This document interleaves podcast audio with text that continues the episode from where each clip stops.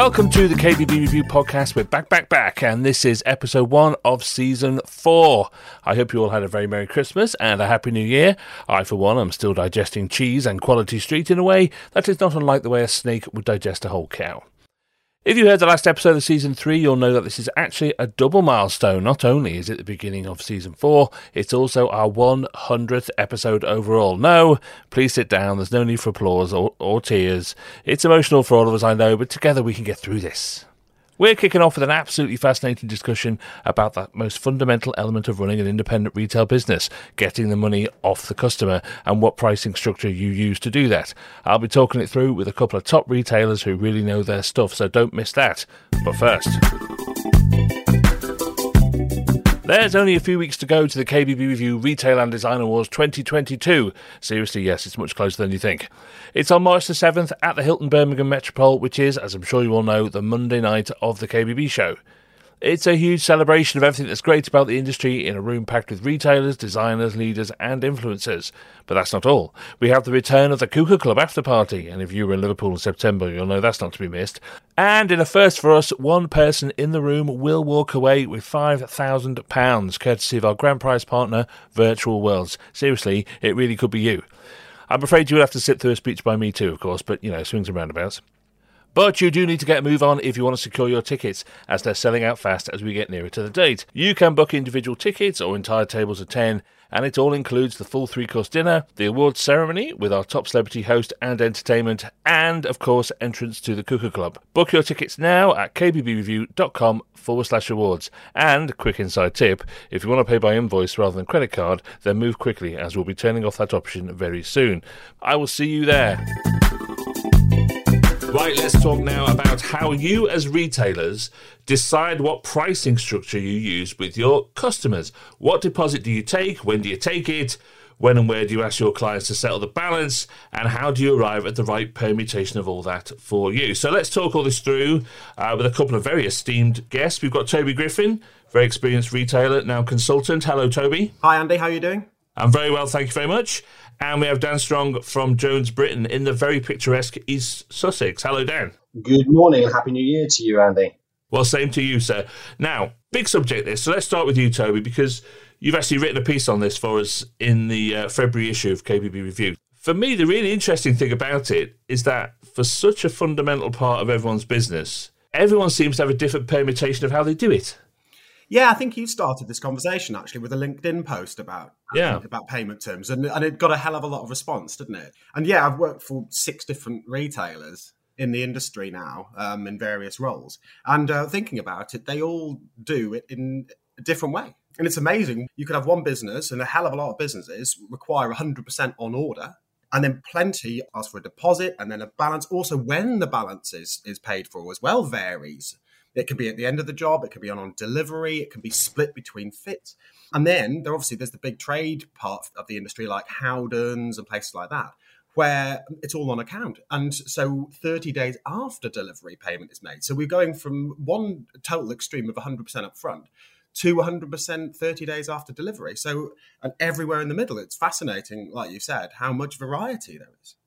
Yeah, so look, Dan, you're, you're our case study here. So run us through your terms and how you manage it. We take a 25% deposit from our clients. That's normally after several appointments. So we've built a rapport with a client, we've got to know them, they've got to know us. But we take a, a 25% deposit on order. We then take 65% seven days prior to delivery. And then we have a 10% balance outstanding on completion and satisfaction from the client that the job is is complete to their satisfaction. Right, so it's a it's a deposit, pre-delivery, and then a post. Are you happy with it? Kind of structure. Correct. Yes, and the type of kitchens that we do. I mean, we're we're mid to high end, so uh, you know we could be talking about a, a 60, 70,000 pound kitchen. So that twenty five percent deposit is an awful lot of money to part with at an early stage when especially in the current situation where appliances may be delayed for weeks or even months the client is is always a little bit dubious but obviously we take we take that 25% deposit but we we have that protected we're members of the KBSA so we have that protected um, with an insurance policy. So if anything was to happen to us, the client is guaranteed to get their money back if something goes wrong or the, the, the job can't progress. And how did you arrive at that structure? Was it a trial and error thing? Has it always been that way? How did you arrive at, at, those particular numbers? To be honest with you, it's a history thing. I mean, I've been in the industry for 25 years, and those are pretty much, apart from the final balance, slight difference, um, those are pretty much the terms that I've worked to for 25 years. And they work. I could probably count on one hand the number of times I've had a customer balk at those at, at those figures. So it, it's just tried and tested and it works. But I think the big thing is A, you've got to have trust because obviously if we're taking 90 or 95% up front before anything is delivered, that client has to trust us 100%. Otherwise, they're not going to want to go down that route. But it's a two way thing. We trust them, they trust us.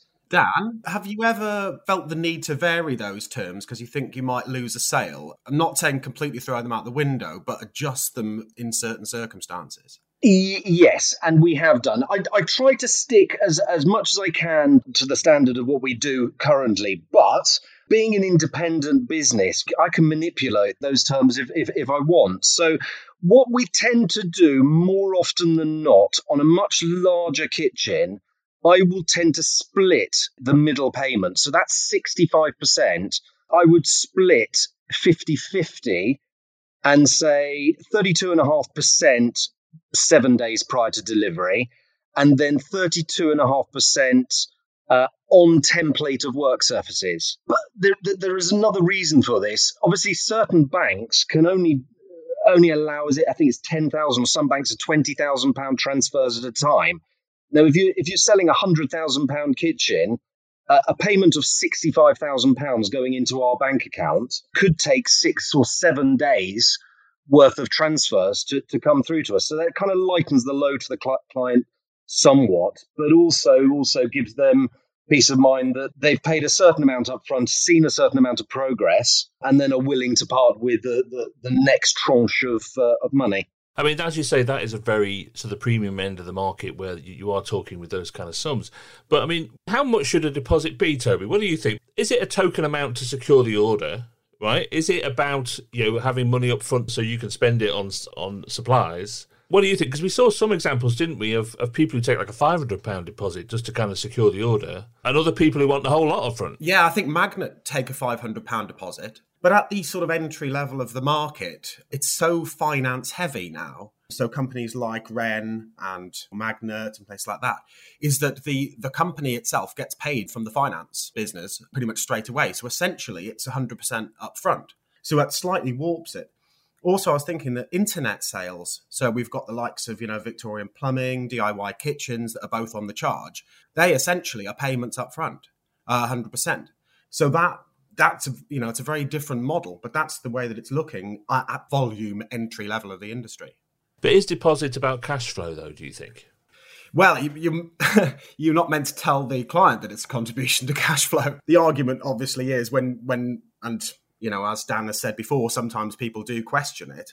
Um, is having very quickly the reasoning behind wanting that. So products needing to be ordered and then booking fitters i think is probably the, the big one i've um, particularly when we've got a bit of you know a shortage of, of installation teams now that actually being able to say look i've got i'm booked months in advance that's your slot so you are securing that slot so if you can explain to people what that deposit is for then they're much happier with it. But i don't think to say well because we need the money is going to help sales very well.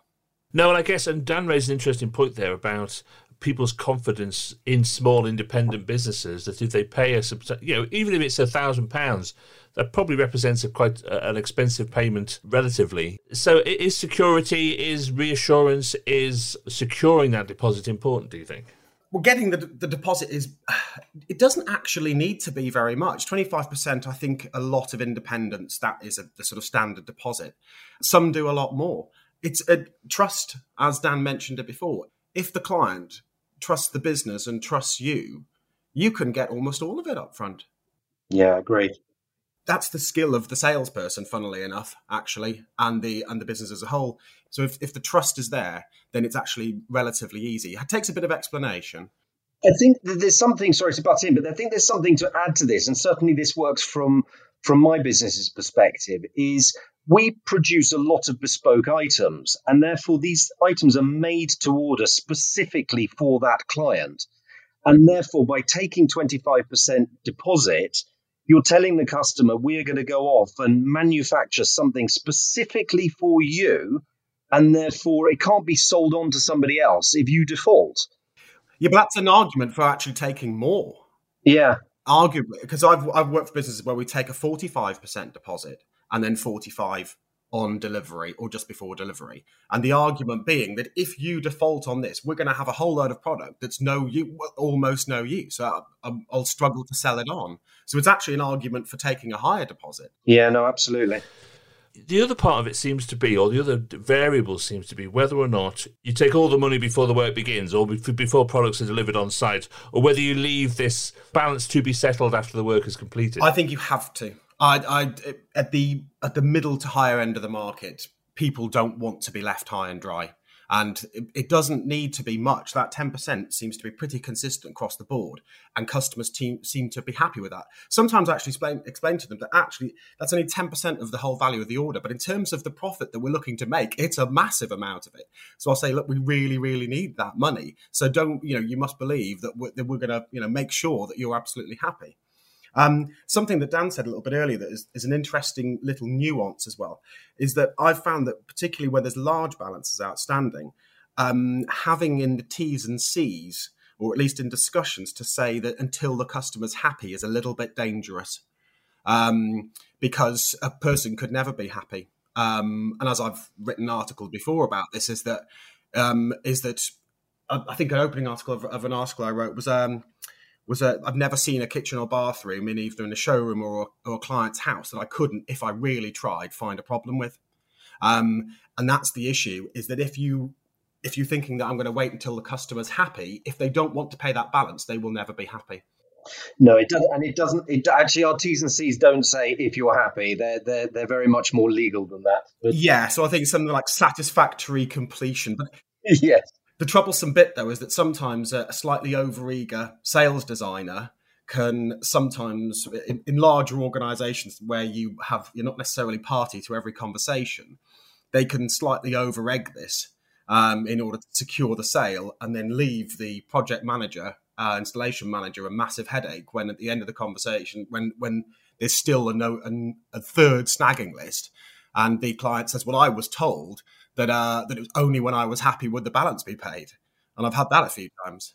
But that always refers then back to T's and C's. I mean, our T's and C's are, are, are quite uh, are quite detailed, and actually, it does say in our T's and C's that until final balance has been uh, has been paid, the the ownership of the product still remains ours. Right. I mean, a lot of this, as you say, Dan, is about trust and confidence, isn't it? Which is quite weird because we're talking about terms and conditions and very sort of legal documents and exchange of money. But a lot of it is about trust and confidence, isn't it? Because I, I suspect most people have secured all the money before they go into the project. Like they know where all the money's coming from. How do you strike that balance between explaining and talking them through the financial side of it and actually applying T's and C's to them? We give them a copy of T's and C's. We have a, a, a little folder where the, the, the, folder holds the quotation. It has the T's and C's. We say read those in your your own time. I, I would hazard a guess that not all clients sit and scrutinise our T's and C's. I had an instance uh, last year. It might have even been the year before. Uh, where where a client did go through them in in in minutiae detail, and uh, and actually underlined things and sent sent back and said, "Well, I don't agree with this and I don't agree with that." But uh, generally, it goes back to the trust thing. The T's and C's are just there as a as, as a backup. And to be honest, how many times have I enforced? Oh, this is it says this on our T's and C's. I don't think it ever happens because you've built that rapport with the client over over such a long period of time and you don't want to upset the apple cart half either halfway through the project or two thirds of the way through or right at the end. I would like to keep my clients happy and have them recommending us. Um, so there's always a little bit of, you know, you can give them a little bit of leeway. And if somebody hasn't paid a, a bill when it is due. They'll get a gentle reminder. We're reasonably easygoing, um, and it's yeah, it's about personal personal relationships with these customers. And how does you know product shortages and things like that affect that conversation? When when you know you've bought and paid for things up front effectively, but they, they just aren't arriving. I think the clients have been very understanding. I've had no clients it, through the whole pandemic that have been screaming and shouting. I think everybody understands we're in a we're in a different world, and uh, they, they understand the situation. But it is it is drummed into them at a fairly early stage that there is a shortage. You know, there, there, there was an article in the, the Sunday Times of the weekend um, discussing it. People are reading reading the papers. People know they're not they're not silly. They know that there is a shortage. Uh, we, we've got a we've got a jobber on the go at the moment. The client's waiting for a wine cooler. It was ordered back in September. Um, it's not being delivered till February. We made a bit of a joke yesterday that it was the one remaining appliance needed, and uh, that they'd have to store their their white wine outside in the cold weather for the moment. It's, it became a bit of a joke. So it, all my clients have been very, very reasonable for you, Toby, the ultimate question here is, I suppose, is is how does the variations in this pricing structure influence the client when or if they're shopping around? If they have to choose between retailer A and retailer B, does this make a difference? Yeah, and that's the that's the problem is that fundamentally, preferably, you'd have 100% on order because it's great for the cash flow and also it's the power balance as well. Because up until the point at which you've got any money off a customer, they have all the power. Then, at the point at which you have some money or all of the money, the power then shifts. And the customer knows that. They know that once that transaction has happened, even if it's not the full amount, then we're on a more equal footing. But ultimately, as a salesperson, you would want to take no deposit. That would be the easiest thing in the world, to take kitchen orders, particularly if you're on commission, with no deposit.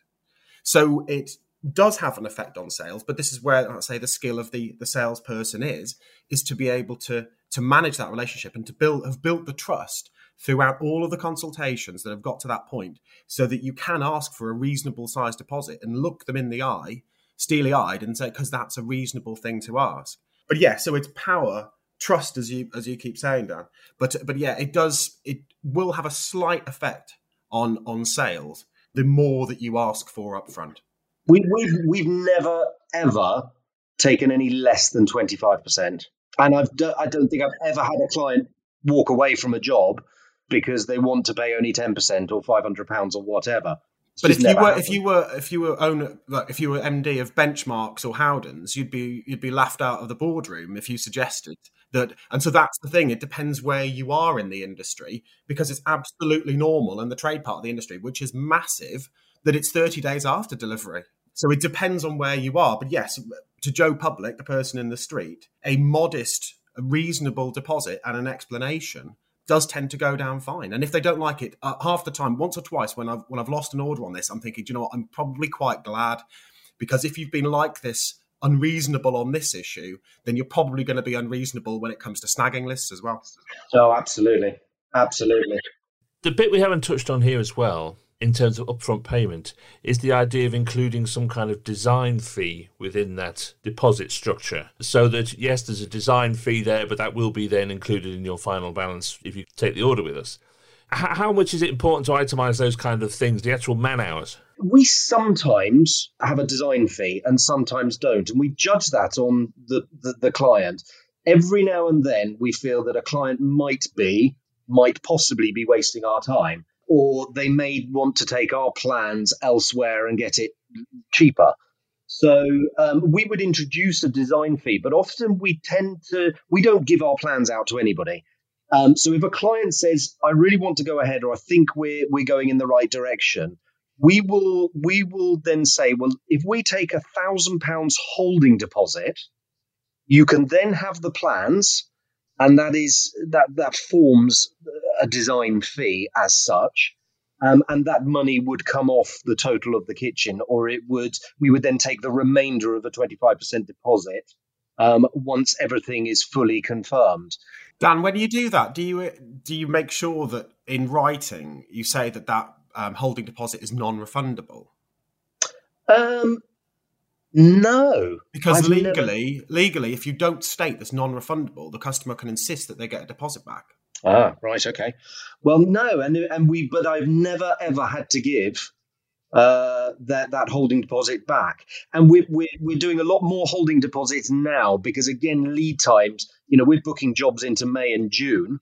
Um, I don't really want to take twenty five percent of the client's money at this stage and have it sitting in my bank account, making me look more cash rich when I'm not actually ordering products or certain products or not certainly not paying for them. That's an interesting point, Dan, is that I've, you know, when I've been in businesses where we take a lot of money up front, you look at the bank balance and think, hey, we're amazing business people. Yeah.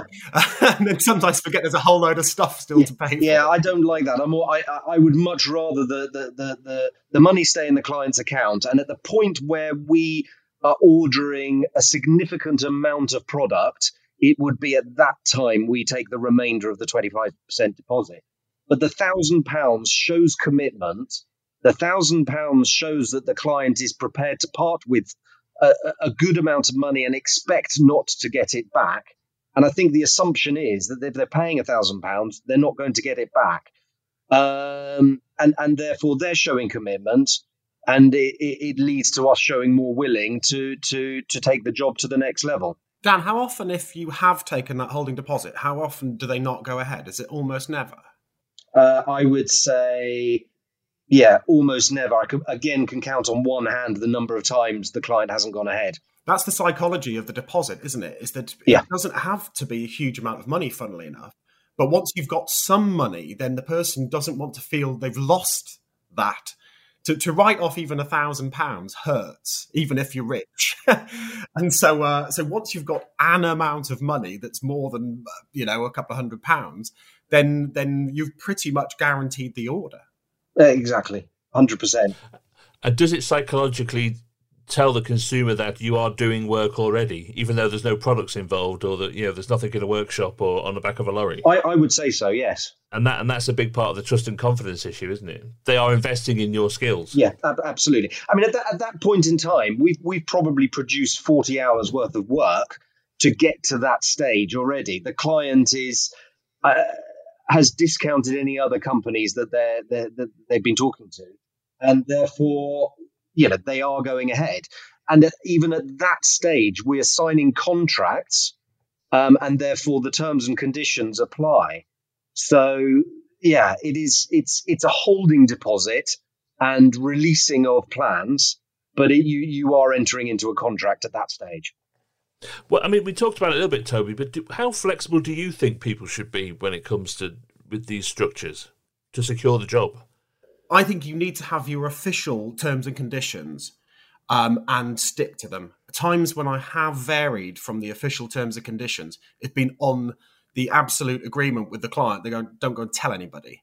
Um, because you don't want to be seen as a soft touch, and that if if a pressure is applied, it's a little bit like discounting. Funnily enough, it's the same thing. Is that if ever I've offered a discount to a client, it's on the basis they don't tell anybody. Um, now, they may or may not do, but I don't want it advertised A, that I'm a soft touch in terms of discount, and B, that I'm a soft touch with reference to payment terms. So I think you should decide on your payment terms and stick with them 90% of the time. But if it's a big order um, with a good client and you need the money, then I've I've varied them um, because you know you just got to do what you got to do sometimes. Yeah, I mean, we we can get involved in. I mean, we've done projects north of hundred thousand pounds where we've had a builder involved, but they've actually wanted to run the job entirely through Jones Britain. So obviously, we would then go into stage payments. Um, but it's we try our best. It's always twenty five percent deposit on order, um, and and obviously that that thousand pounds holding deposit if we need to throw that into the equation. But we can do stage payments. I mean, this is the beauty of being independent. I can do whatever I want, but I totally agree. We should stick to payment terms. But on a job where you've got a hundred, let's say, hundred and fifty thousand pound project, and it's going to last fifteen weeks, I think taking you know everything bar fifteen thousand pounds at the end uh, is is a bitter pill to swallow for even that richest client who, who's prepared to spend 150k on a, on, on a kitchen. So we we would split that middle payment into into stage payments because it they're seeing progress on the work and the builder's doing X, and uh, and I think that's that's moving slightly into into building realms, and and generally stage payments are are standard in in in, in large build projects. Well, look, time has beaten us. I think, gents. I mean, we haven't even touched upon whether installation versus supply only and that kind of thing either. But look, it's such an interesting subject, and we, yeah, we've only really made a small deposit on the huge balance of possible discussion. Well, hey, very, very good. Thanks. Let's came up with that. Um, but look, thank you for your time as always, and we will catch up again soon. Great. Thanks, Andy. Thank you very much. Nice to speak to you. That was Toby Griffin and Dan Stronge, and it's such an interesting subject, isn't it? I think it redefines who you are as a retailer, who your target market is, what products you sell at what level of the market. It's such good stuff. So thank you to both of them, and I'll be back next week. But in the meantime, don't forget to book your tickets for the KBB Review Retail and Design Awards 2022 in Birmingham on March the 7th. That's the Monday night of the KBB show. All the details are at kbbreview.com forward slash awards. I'll see you next time. Thank you.